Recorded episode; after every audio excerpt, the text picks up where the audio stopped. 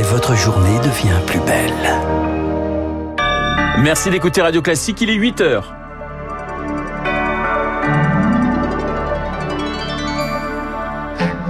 La matinale de Radio Classique avec Renaud Blanc. 50 industriels convoqués à l'Elysée en pleine COP27. Emmanuel Macron reçoit les dirigeants des entreprises les plus polluantes. Objectif, faire plus vert. Les prix grimpent. Les salaires ne suivent pas toujours dans les petites entreprises.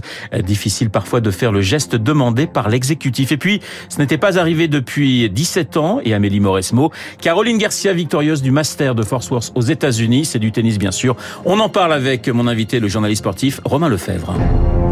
Radio Classique. Le journal de 8 heures nous est présenté par Léa Boutin-Rivière. Bonjour Léa. Bonjour Renaud, bonjour à tous. Le monde est au bord du suicide collectif climatique. Les mots très forts hier d'Antonio Guterres. Le patron de l'ONU s'exprimait devant les dirigeants mondiaux réunis en Égypte pour la COP27. Pour Antonio Guterres, le choix de l'humanité est simple, coopérer ou périr. Emmanuel Macron, quant à lui, a appelé à être vraiment au rendez-vous sur les émissions et il compte bien montrer l'exemple. Baptiste Gabory, bonjour. Bonjour Léa.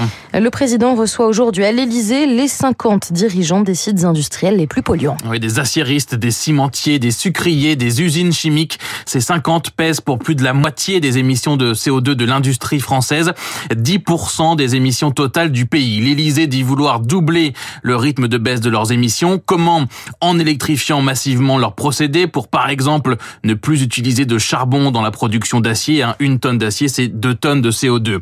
Développer l'hydrogène vert, la réutilisation de chaleur, des nouveaux matériaux, de la sobriété aussi. Cela veut dire plusieurs centaines de millions d'euros d'investissement sur les principaux sites, alors même que les industriels sont fragilisés par l'explosion de la facture énergétique. L'accompagnement financier de ces entreprises et des territoires sera au cœur de cette réunion. Merci Baptiste. Et je vous donne ce chiffre concernant toujours le climat.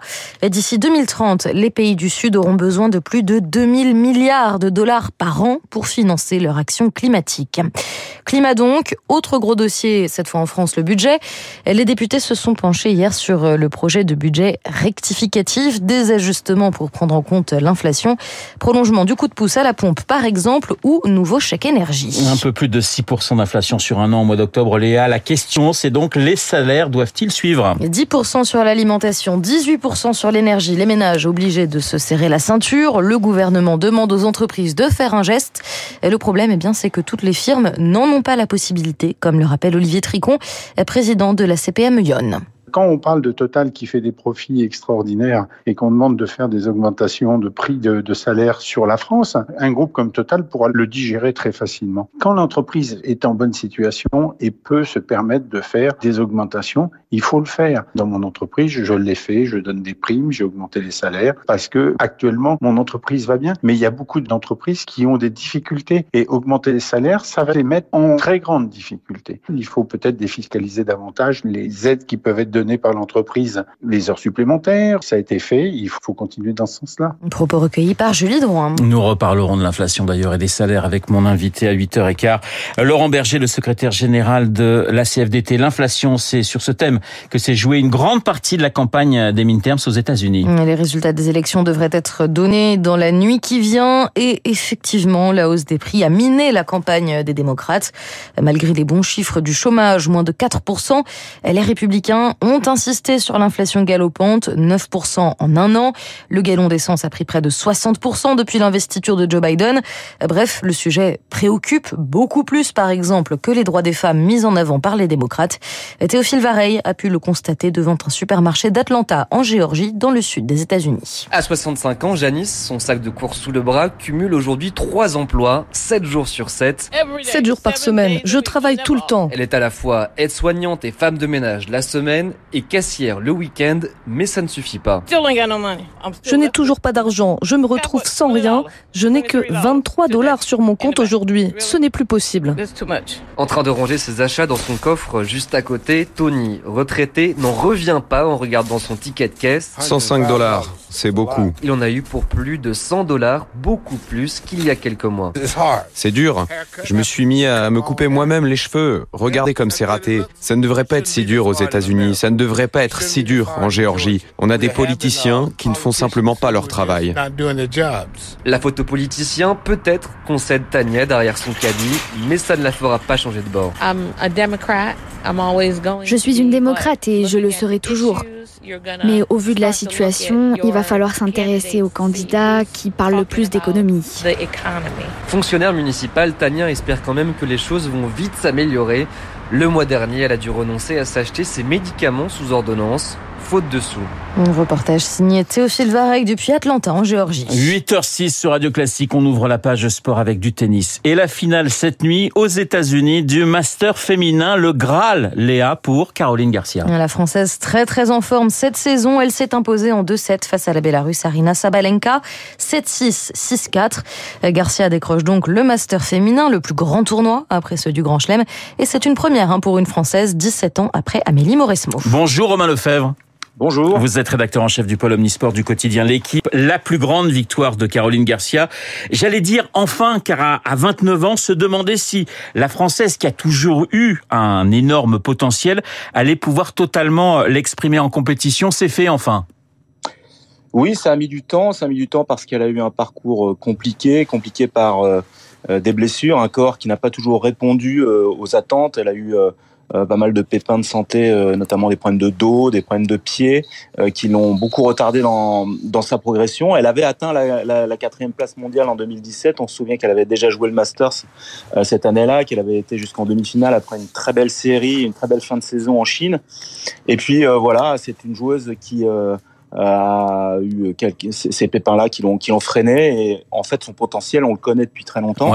Euh, Andy Murray l'avait souligné il y a 9 ans déjà à Roland Garros quand elle avait été euh, euh, sur le point presque de battre, en tout cas de menacer la numéro mondiale de l'époque qui était Maria Sharapova. Il avait tweeté que cette fille-là deviendrait un jour numéro mondial.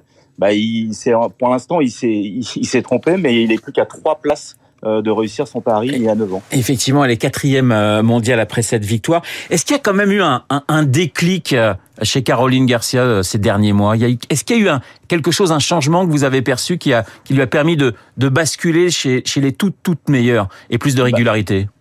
Oui, enfin le déclic, c'est encore une fois, c'est physique. Il faut rappeler qu'elle est 79e mondiale avant Roland Garros cette année, donc euh, très très loin de ce qu'elle a réussi à faire cette nuit. Euh, qu'elle est encore en béquille euh, en mars dernier et qu'elle se demande comment elle va réussir à surmonter ses douleurs, ses pépins. Donc le déclic, c'est avant tout physique. Et puis après, c'est aussi une prise de conscience que son identité de jeu, c'était bah, d'y aller à fond. Qu'une fois qu'elle était débarrassée de ses pépins physiques, elle pouvait rentrer dans le terrain, donner toute la pleine mesure de sa puissance, parce que c'est une joueuse euh, très athlétique, très puissante, très résistante, et surtout qui a une frappe de balle hors du commun, une, une rare frappe de balle sur le circuit. Euh, et donc elle a réussi, si vous voulez, à faire la combinaison et d'un physique euh, bah, libéré de ses, ses pépins et euh, d'une expression d'un tennis euh, euh, presque champagne. C'est une sorte de Mike Tyson des cours qui frappe toutes les balles dès les retours, les deux pieds dans le terrain, euh, et c'est ça qui déstabilise ses adversaires. Elle a un jeu qui rappelle un peu celui de Marie Pierce à la grande époque. Euh, voilà, en trois quatre coups de raquette, elle est capable de déborder ses adversaires. Romain Lefebvre, Caroline Garcia a été demi-finaliste à l'US Open cette année, vainqueur donc du Master.